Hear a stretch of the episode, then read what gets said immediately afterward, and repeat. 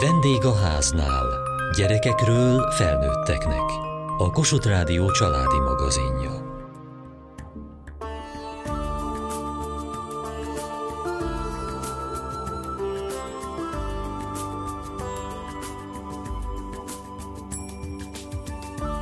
Úgy beszél hozzám, mintha ismerősök lennénk. Humoros, érdekes és tapasztaltnak tűnik. A netes influencerek szórakoztatóak, de befolyásolnak is. Tudjuk-e, hogy a hozzászólásunk nekik bevételt jelenthet?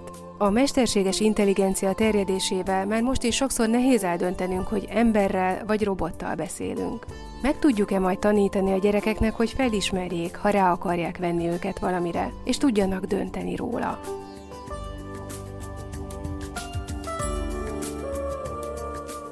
Van olyan influencer, akit ti követtek, és rendszeresen megnézitek, hogy milyen tartalmakat tesz fel. Nekem van több is divattal kapcsolatos tartalmakat gyártanak, és mellette még a produktív életmódról osznak meg tudásokat. És mi az a produktív életmód? Jó, hogyan töltsük ki minél tartalmasabban az időnket. Időbeosztás, életvezetés, Igen. ilyesmi? Igen. Aki a divatról beszélve egy fiatalabb hölgy? Igen, körülbelül az én korosztályom, csak pár évvel idősebbek nálam, akiket követek.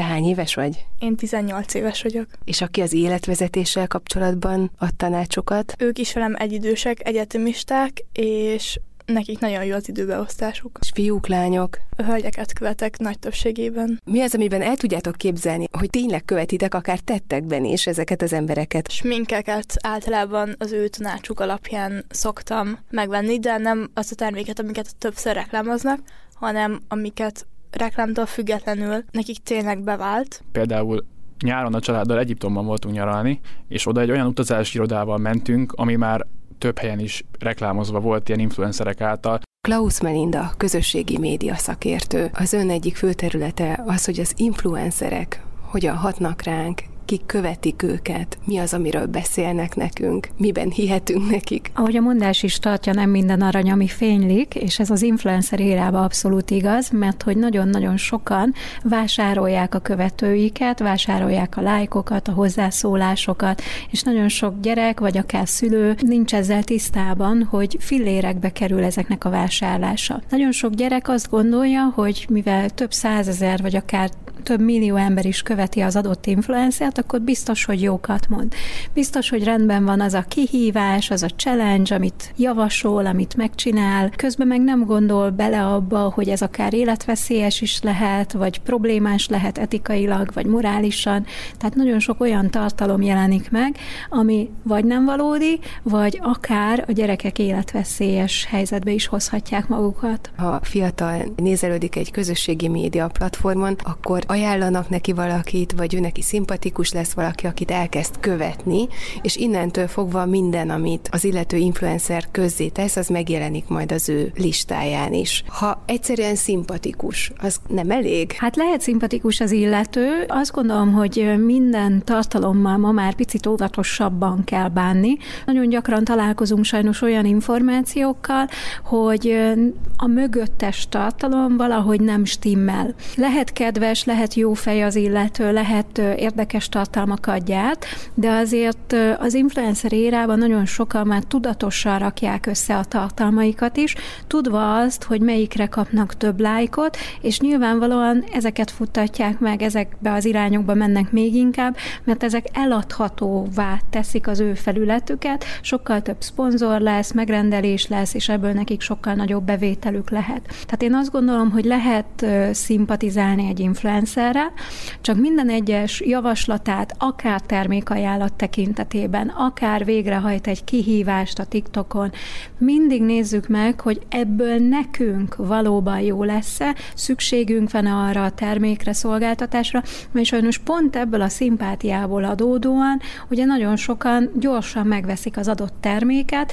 Van arra lehetőség egy hétköznapi felhasználónak, akár egy fiatalnak, hogy valahogy megkülönböztesse, hogy egy influencer mit tesz saját indítatásból, és mit esetleg a reklám érdekében? Érdemes úgy megnézni a tartalmakat, hogy általában a reklámozott felületeknél, ugye a gazdasági versenyhivatal javaslatai alapján a hashtag reklám feliratnak ott kell szerepelnie.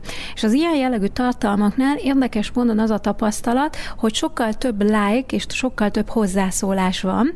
Ez abból adódik, hogy erre általában vásárolnak hirdetéseket, ez a jobbik eset, rosszabbik esetben pedig álprofilos lájkolókat, követőket és hozzászólásokat. Én azt szoktam javasolni, hogy ilyen esetben érdemes megnézni, hogy az adott tartalmat például kik lájkolták.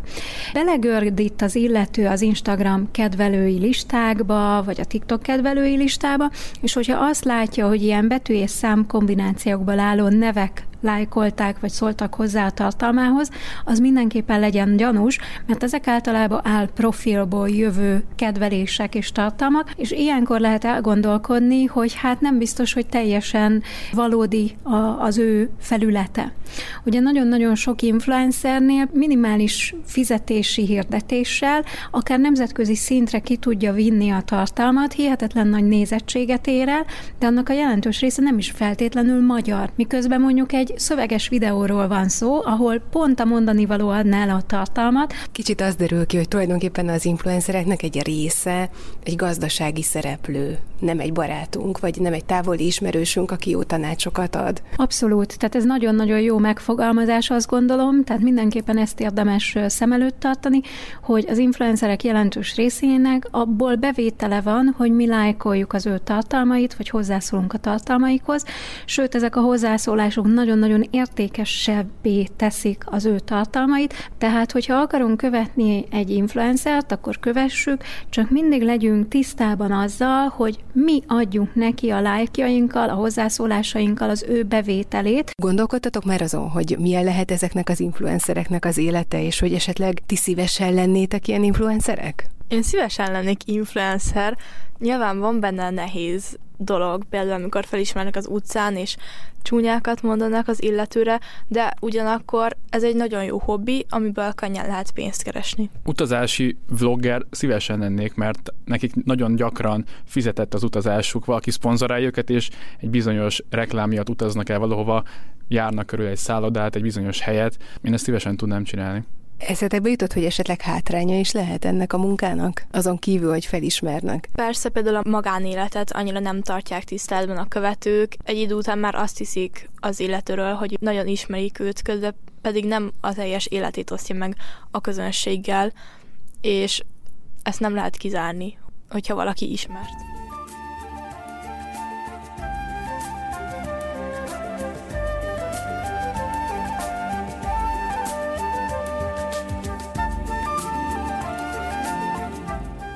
Nagyon sok fiatal mondja azt, amikor megkérdezik tőle, hogy ő mivel szeretne majd foglalkozni felnőtt korában, hogy ő bizony egy ilyen online véleményvezér, egy megmondó szeretne lenni. Klaus Melinda, közösségi média szakértő. Igen, az a tapasztalat, hogy ma már minden negyedik gyermek influencer karrierről álmodik, mert azt látja, hogy nagyon gyorsan és könnyen lehet ebből pénzt keresni, azt gondolja, hogy nem kell sok munkát belerakni. Egyébként azért olyan szempontból tisztelet illeti az influencereket, hogy tényleg egy jól beállított képhez azért idő kell, szaktudás kell, megfelelő bevilág világítás, akár a poszt, hogy megtanulja, vagy akár a Photoshop használatát, hogy megfelelően tudja retusálni a fényképeit. Tehát, hogy azért elég összetett ez a jelenség, plusz ugye szerződő partnerekkel folyamatosan kapcsolatban lenni, nekik megfelelni. Nagyon gyakran látjuk azt, hogy valamelyik influencer az létező összes indivalót reklámozza. És amikor ezt látjuk, hogy valaki mindenféle irányból bevállal termékpromóciót, akkor az általában már legyen gyanús. Tehát egy gyerkőc, ha jó influencer akar lenni, akkor szerintem azért érdemes ezt is tisztába tenni, hogy legalább próbálja ki a termékeket hosszú távon is. Az eleve kicsit ijesztően hangzik, hogy egy gyerek legyen influencer, és egy gyerek legyen eladó. Igen, ez egy nagyon összetett kérdés, azt gondolom, mert alapvetően nem tartom jó ötletnek, hogy egy gyerek legyen influencer, mert ott mindig a szülő határozza meg, hogy bevállalja-e azt, hogy a gyerekét kvázi képernyők elé hozza, közösségi média térben termékké avanzsálja, meg ő dönti el, hogy milyen termékeket, szolgáltatásokat reklámoz a gyerek.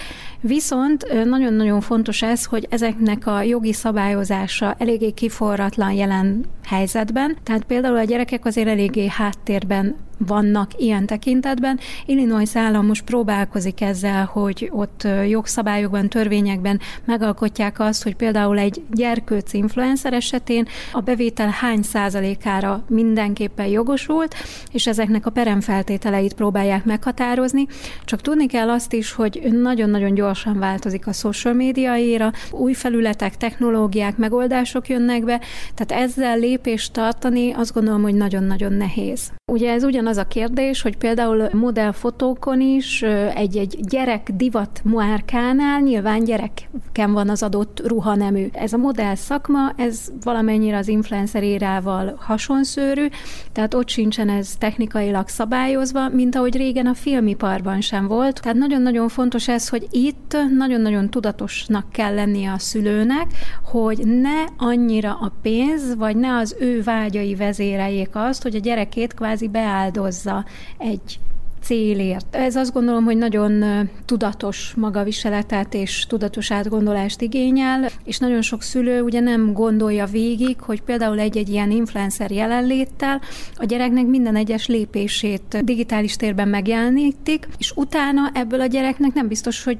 csak haszna lesz, mert hogy akár az internetes zaklatások egy részénél pont ezek a digitális lenyomatokból keletkeznek internetes zaklatások. A magyar jogszabályi törvényeknek meg kell felelni, hogy nyilván a szerződő fél egy gyerkőc esetében a felnőtt lesz, az, hogy aztán milyen fajta termékeket vállalnak be, hogy reklámoznak, mit mutatnak a gyerkőcből, hogyan pózol a gyerek, ez már azért a szülői felelősség vagy felelőtlenség kérdéskörébe is tartozik.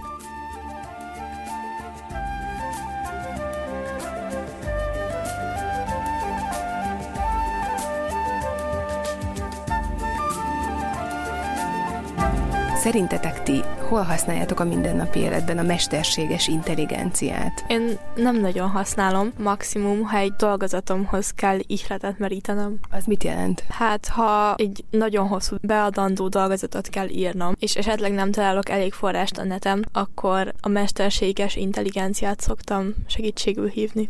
Hát szerintem, aki különböző közösségi média felületeket használ, az szerintem az biztos, hogy találkozik a mesterséges intelligenciával, hiszen ezeknek az algoritmusa az, az abszolút a mesterséges intelligencián alapul. Szerintem emiatt elkerülhetetlen manapság az, hogy találkozunk a mesterséges intelligenciával, és tudatlanul is használjuk. Simán benne van, hogy én is nap mint nap használom, de ennek nem tudom pontosan a definícióját, hogy mitől számít valami annak. Rabárpád, a Nemzeti Közszolgálati Egyetem Információs Társadalomkutató Intézetének tudományos főmunkatársa. A mesterséges intelligenciáról tartott előadást a Nemzetközi Gyermekmentő Szolgálat konferenciáján. Mit lehet tudni, hogy a mesterséges intelligencia a gyerekeknek az életében jelen van-e most, illetve mi várható? A mesterséges intelligencia alapú rendszerek, amik most főleg ajánló rendszerek, tehát segítenek egy információt megszerezni, vagy mondjuk könnyebben zenét készíteni, közlekedni, tájékozódni, vagy akár megtanulni új dolgokat, ezek már régóta, évek óta jelen vannak a fiatalok életében is, és egyre inkább jelen lesznek. Nem csak a média használat során fognak mesterséges intelligenciával találkozni, hanem más tevékenységek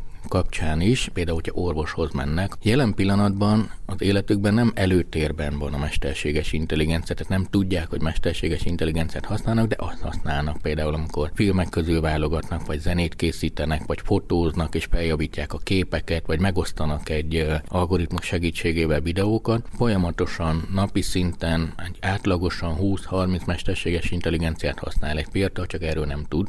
Így vannak ezzel a felnőttek is. Az, hogy most valóban egy mesterséges intelligenciát használok, ez egy ritka eset már, mint a tudok róla, például a ilyen nyílt chatbotok tesztelésénél szokták az emberek érezni, amikor a ChatGPT-vel beszélget, mondjuk, akkor ő tudja, hogy mesterséges intelligenciát használ, de ennél jóval többről van szó. Ami a mi feladatunk, médiatudatossággal vagy gyermekvédelemmel foglalkozók, az az, hogy nem is kell neki tudni, de nekünk fel kell készítenünk, hogy azok a rendszerek, amiket használ, már nagyon okosak, interaktívak, nagyon jól utánozzák az emberi tevékenységet, képességeket, azok a régi logikát, amiket mondtunk, hogy ha ide klikkelsz, ez történik, ha ezt látod a címsorban, az lesz, ez már nem így működik. Nagyon könnyű félrevezetni őket, nagyon könnyű egy kényelmi buborékba tenni, ahol már nem is a saját érdekeit szolgálja esetlegesen, hanem mondjuk üzleti érdeket. Tehát egy jóval komplexebb feladatra kell őket felkészítenünk. Említette azt a példát az előadásában, hogy zenész fiatalok a mesterséges intelligencia segítségével egy bizonyos zenekészítést olyan céltudatosan megtanulnak, hogy abban nagyon profik.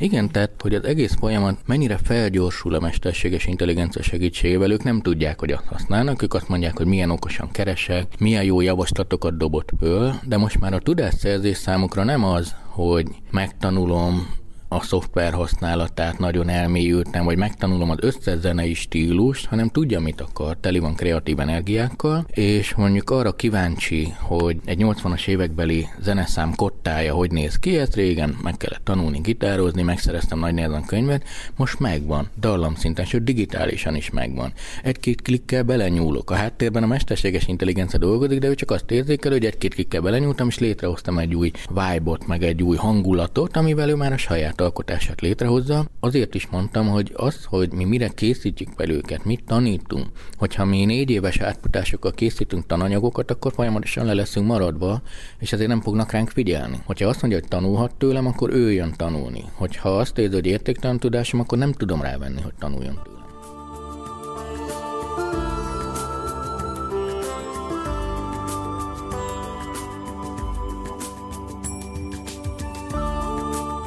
Van-e olyan dolog, amit ti videókból, az internetről tanultatok meg? Én nagyon szeretek főzni, és nagyon sok jó receptet szoktam találni videókon és az internet segítségével. Én mostanában egyre jobban belemélyedek a repülésnek a világába, és nagyon sok információt videókból tudok, például a, a légirányítás részletei, meg az, hogy a légitársaság hogyan működik, azt nem nagyon látja egy közönséges ember, úgyhogy ezt például videókból tanultam meg, meg videókból ismertem meg, hogy hogyan működik ez az egész óriási rendszer. Miért kezdett el érdekelni a repülés? Megtetszett egyrészt utazások közben is, főleg mikor repülővel utaztunk, bár ez sajnos még nem volt olyan túl sokszor. Illetve én érdeklődök a fizika iránt is, és az azért elég összefügg. A közlekedés meg mindig is érdekelt. Úgyhogy ez a része, ez igazából a szépsége meg a, a méretei miatt tetszett meg. Én tíz évig fociztam, és ebben az időben nagyon sok cselt vagy mozdulatot ilyen videókból lestem el. Vagy csak szimplán, hogy hogyan fogom tudni kihozni magamból a maximumot, ez miket kell tennem. Én nagyon sokat tanultam ilyen szempontból.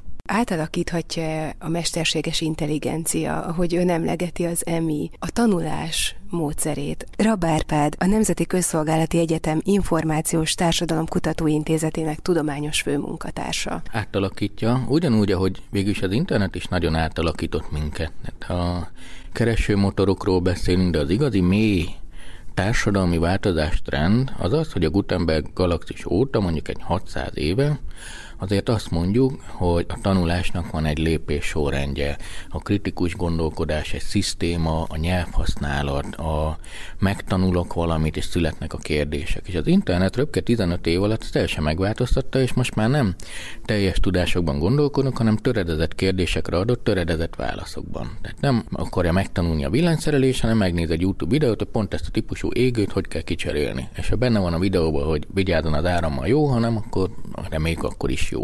Azt az infót, ami kell, nem az egész könyvet akarom megtanulni, nekem abból az az egy dolog kell. Felgyorsultunk. A mesterséges intelligencia ezt egy tovább viszi lépéssel, viszont már abban, hogy most már csinálni könnyebb. Tehát amikor úgy tanulok, hogy csinálom. Tehát, hogy zenét készítek, vagy podcastet készítek, vagy weblapot készítek. Ha belegondolunk, azok a tudások, amiket még tíz éve is informatikai tudásnak tartottunk, hogy létrehozunk egy weblapon hogy egy webshopot csináljak, amin keresztül eladom a szekrényemet. Hát ezek klikkelésnyi távolságban vannak. A háttérben dübörög a számítógép, de mi ezt nem tudjuk. Tehát ők nem eminek mesterséges intelligencia támogatnak, azt fogják kérdezni, hogy okos a rendszer, tudja, hogy mit akarok. Azokat a zenéket dobja fel, amit akarok. És ami a nagyon izgalmas benne, hogy nekik ez ösztönszerű. Tehát ők ösztönszerűen tudja, hogy, hogy, hogy a virális videó mi, hogy ő hogy terjed el. Nem tudja a szavakat, de eléri azt fél éven belül, hogy 50 millióan nézik nézik meg egy videoklipét. Ide posztolok, oda posztolok, megosztom. Hát azok a tudások, amiket mi tanított, mert megtanultuk, ezért úgy éreztük, hogy tanítanunk kell, ezek nekik már megvannak. Ezért is mondtam az előadásban, hogy a médiatudatosság eddigi formáit fölül kell írnunk egy új szemléletre, és nem ez a paj szemlélet, hogy megvédjük a veszélyektől, hanem ő neki kard van a kezében, megy előre, okos, és ezt a kardot kell megtanítani, hogy kell jól vívni vele, hogy azért meg tudja védeni magát a gondtól, de hogy, hogy aktív szereplőként. 14 évesek, de nemzetközi e-business kereskedelemben cserélgetik a fájlokat úgy, hogy nem tudják ezek szavak közül egyiket sem. Tehát ha azt mondom neki, hogy nézd, megtanítalak arra, hogy megcsinálod ezt a zenét, de hogy ne lopja el valaki szerzői jog, adatvédelem, elmi, akkor oda fog rám figyelni. Azok a logikák, amik eddig mennyiségű alapúak voltak a médiatudatosság oktatásában, például, hogy ha gyanús neked egy adat, néz utána az interneten, mert hogyha látsz olyan helyet, ahol már nem az van, akkor gyanakodj. De a mesterséges intelligencia világában nem így van, mert tízezer hamis weblapot létrehozok egy klikkel, tehát ő kereshet egész nap. Három-négy órát tudok beszélgetni úgy egy chatbottal egy online vásárlásnál, még mindig nem tudom, hogy embere vagy sem. Tehát ők nem fogják ezt tudni, hanem arra kell megtanulni, mi az a cselekedet, amit, amit akar tőle valaki, és mindegy is, hogy embere vagy számítógép. Tehát, ha valamit meg kell tanítanunk a gyermekeinknek, akkor az az lesz, hogy arra figyeljenek, hogy akár mesterséges intelligencia, akár ember a digitális térben milyen cselekvésre akarja rávenni őket, hogy az a cselekvés az tényleg jó nekik, vagy nem. Igen, valahogy azt hiszik, hogy ez a fiataloknak jó, pedig nem. Ezek a technológiák a legnagyobb sikereket a középkorú és az idős generáció számára hozzák. Mert itt az élhető időslét az, hogy íhez vagy egészségügyi alkalmazásokkal segíts az idősebbeket. Az, hogy, hogy kapcsolatot teremtsek a világgal, az, hogy ne zárkózzanak be végtelen mennyiségű dolgot mondhat, ezek a technológiák nekik szólnak igazából. Még egy utolsó tétel ehhez, a 30-38 közötti generáció, vagy legyen 30-45 közötti generáció, többet internetezik, okostelefon függőbb, mint a fiatalok, kevésbé tudja letenni és általában nem is annyira tudatosan használja. Ez tudományos kutatás? Igen, persze, erre rengeteg adatunk.